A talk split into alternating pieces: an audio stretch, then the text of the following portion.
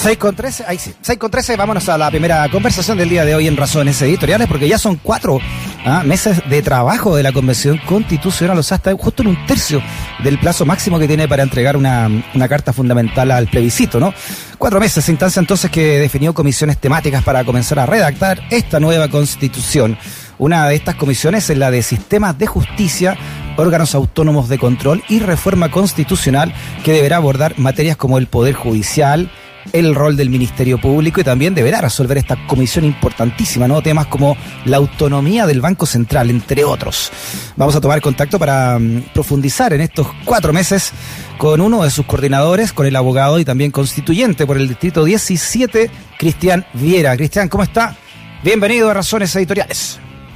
Hola Freddy, muy buenas tardes. ¿Cómo le va? Muchas gracias por la invitación. Oye, además curicano como el ex fiscal Carlos Gajardo y también como, como Cristian Arcos, ¿ah? Exactamente, Curicano. Y cerca del barrio de ambos, ¿no? Cerca del barrio. De hecho, Arcos y Gajardo eran, eran, más o menos vecinos del barrio, ahí de, ah, la, de la población Santa Inés. Ya, eh, sabemos que, que, Carlos Gajardo de la U, eh, que Cristian Arcos del Curi, ¿usted de, de dónde? ¿De dónde? Eh, de, ¿De, qué equipo, no? Cristian. Ah, del Curi. Eh, sí, pero bueno. Perfecto. Oye, oye, Cristian, mantente en pantalla, te vamos a y con el teléfono cerca porque te vamos a llamar, te vamos a llamar mejor porque hay un problemita con, con tu voz, pero eh, responde el celo en pantalla y así estamos saliendo por la 94.5 por Radio Sach, pero además estamos saliendo por eh, Santiago TV en directo, también por nuestras plataformas, YouTube, por Twitter, por Facebook, eh, por, eh, por Mundo Pacífico, Canal 552, por Sapin TV 137, en fin, conectados por todos lados para saber cómo, qué balance hacen de estos, de estos cuatro meses de, de, trabajo, ya decía un tercio. Ahí sí, perfecto. ¿Qué balance hacen, eh, eh, Cristian, y, cuáles son los temas ¿no? de, de esta importante comisión de sistema de justicia, entre otros? Ahí no te estamos escuchando. Ahí sí, perfecto. Ahora sí, Cristian, vale. Ya, eso. ¿Qué, me preguntaste? Que eso no escuché. Ya, te preguntaba yo el balance de estos cuatro meses, ¿no? Ya era un tercio, eh, un tercio del, tiempo máximo que tienen para, para sesionar y lo que tú estabas haciendo, los temas que se están viendo en esta importante comisión de sistemas de justicia, entre otros temas que están viendo ahí. Claro, bueno, eh, cuatro meses que han sido muy intensos y van a seguir siéndolo aún más. Eh, acabamos de aprobar ya el cronograma general. El cronograma general es el que marca las pautas de trabajo te mueres el cronograma. Estamos muy ajustados en el tiempo, que es una suerte de calendarización de lo que viene. Bien, todo eso está eh, eh, arreglado. Entonces eso contiene las salidas territoriales, las salidas regionales. La semana que viene es la semana territorial, vamos a nuestros distritos, pero la subsiguiente nos vamos al biobío y tenemos que hacer dos más de esas. Y además viene el exigente trabajo de comisión que tiene muchas audiencias y además el trabajo del pleno. O sea, es un trabajo que va a ser muy exigente, estamos ajustados en los tiempos, pero estamos estamos, o sea, avanzamos. Oye, eh, me contaba Mauricio Asa, eh, no, sé, no, sé, si lo conoces. sé que está trabajando con, sé que está trabajando,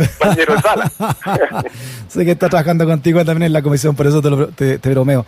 Eh, decía que habían ido varios allá eh, en un pura, una pura mañana a explicar, ¿no? El fiscal nacional, el contralor general de la República, el, el presidente de la Corte Suprema, en fin, ¿no? Eh, eh, a explicar un poco cómo accionaba esto. ¿Qué, qué impresión te llevaste, Cristian, y cuáles son los cambios crees tú que hay que profundizar? Ya, hoy, fue bien impresionante esa mañana, porque fue en una mañana, recibimos una tras otra, y llegaron las máximas autoridades de, esos órganos autónomos y de los poderes constituidos, el presidente de la Corte Suprema, y cuando llega el presidente de la Corte Suprema llega con prensa, con carabineros, porque tiene un edecán, en este caso era una edecana, el presidente se nos llena la sala y nosotros ahí preocupados por el aforo, porque es cuático el, el, COVID en el Congreso, nosotros somos muy cuidadosos con eso. De repente había algún invitado que se le caía la mascarilla y nosotros, como estamos acostumbrados, la mascarilla, la mascarilla, porque en otros lugares no, son tan bravos, nosotros somos súper bravos con, con, con, el COVID. Pero bueno, eh, esa, esa mañana estuvieron los poderes constituidos y tengo una, una doble sensación. Por ejemplo, en materia de función jurisdiccional, el consenso que se ha ido generando, no solamente al interior de la Comisión, sino que al interior del mismo Poder Judicial, es bastante alto en cuanto a la transformación desde una perspectiva que se llama independencia interna. No sé si tengo tiempo para explicarlo, Fede. Sí, dale, dale. Sí, no, porque en general los órganos del Estado, la clásica teoría dice, han de ser independientes entre sí, el Poder Ejecutivo, el Poder Legislativo y el Poder Jurisdiccional, ¿no? Independencia externa se llama eso. Mm. Pero, ¿cómo es la relación al interior del poder? En este caso, el poder judicial. ¿Cómo se da? Y ahí hay un problema que viene del siglo XIX, en que la Corte Suprema tiene una palabra rara, ¿no? Que se llama Superintendencia Directiva Correccional y Económica. Es decir, la Corte Suprema no solamente es el más alto tribunal del país, sino que además supervigila el comportamiento de todos los jueces. Entonces eso genera una falta de libertad de los subalternos, porque imagínate, deberían rendir pleitesía a sus superiores. Hay un, ahí hay un gran problema. Entonces, los jueces, sobre todo, han estado abogando hace muchos, muchos años porque se generen mecanismos de independencia también al interior del Poder Judicial. Y a mí lo que más me sorprendió es que el presidente de la Corte Suprema, cuando llega, dice, mire, nosotros tenemos un 90% de acuerdo con la Asociación de Magistradas y Magistrados y abogamos por la independencia también interna. Es decir, que la Corte Suprema solo se dedica a su función, que es la función jurisdiccional y no las otras cuestiones. Eso fue muy sorprendente y, a la, en la comisión también te está generando un consenso en torno a eso. Sí, cuando fue Jorge Abot, ¿no? Fue interpelado por ustedes directamente. Y, eh, Mauricio Daza le hace la pregunta ahí si considera que está muy muy tamizado todo esto por la política, ¿no? Su cargo, el cargo este y el nombramiento, él dice que no. pero, pero ¿qué, ¿qué, es lo que crees tú, Cristian, también como hombre de derecho? ¿Cómo se debía dar ese divorcio definitivo entre, entre la política y, y estos grandes poderes del sistema judicial? El nombramiento de jueces, los, lo llamaba abogado integrante, el nombramiento, en fin, ¿no? El mismo nombramiento de altos cargos como el fiscal nacional, etcétera. Que los hagan por el Senado, digamos, o sea, por lo menos con, con el visto bueno del Senado, ¿no? Claro, eh, dos cosas, ¿no? Lo primero, en torno al Ministerio Público, yo ahí quedé con un sabor más bien ingrato tras la presentación del fiscal nacional, porque noté escasa autocrítica, no solamente en cuanto a su, a su rol, que eso no nos corresponde a nosotros revisarlo, sino que en cuanto al funcionamiento del Ministerio Público, porque tiene el mismo mm. problema que tiene la justicia, es decir, falta de independencia interna, la relación entre, porque son órganos muy jerárquicos, y ahí quedamos como con un mal sabor de boca. Pero en el tema de los nombramientos, mira, Freddy, en cualquier lugar del mundo se produce el mismo problema. La política es imposible que no intervenga. Entonces lo que hay que diseñar son los mecanismos más eficaces para que la política sea lo menos incidente posible. Pero no hay ningún modelo en el mundo en que la política va a estar ausente. Un solo ejemplo, ¿no? No sé si tú, eh, poco antes de terminar su mandato, Trump eh, mm. nombró a la última ministra de la Corte Suprema. Exacto. Esperó el nombramiento con nueve ministros y hasta muy que conservadora. se muera. Y muy conservadora y muy joven además. exacto, y muy joven y muy conservadora, imagínate. Mm. ¿Cuántos años? Entonces, ¿y qué es lo que ocurre ahí? Claro, la Cámara del Senado está dominada por los republicanos y no hubo caso. O sea, en cualquier lugar del mundo aparece la política. El punto está en cómo generas filtros muy exigentes en cuanto al mérito de los candidatos y candidatas para que el factor político sea menos incidente, pero pero es mm. imposible sustraernos de aquello. Entonces hay que tratar de mejorar, el, diseñar el mejor diseño, el mejor instrumento para que la política sea menos incidente. Claro, y así tengan realmente independencia los poderes, ¿no?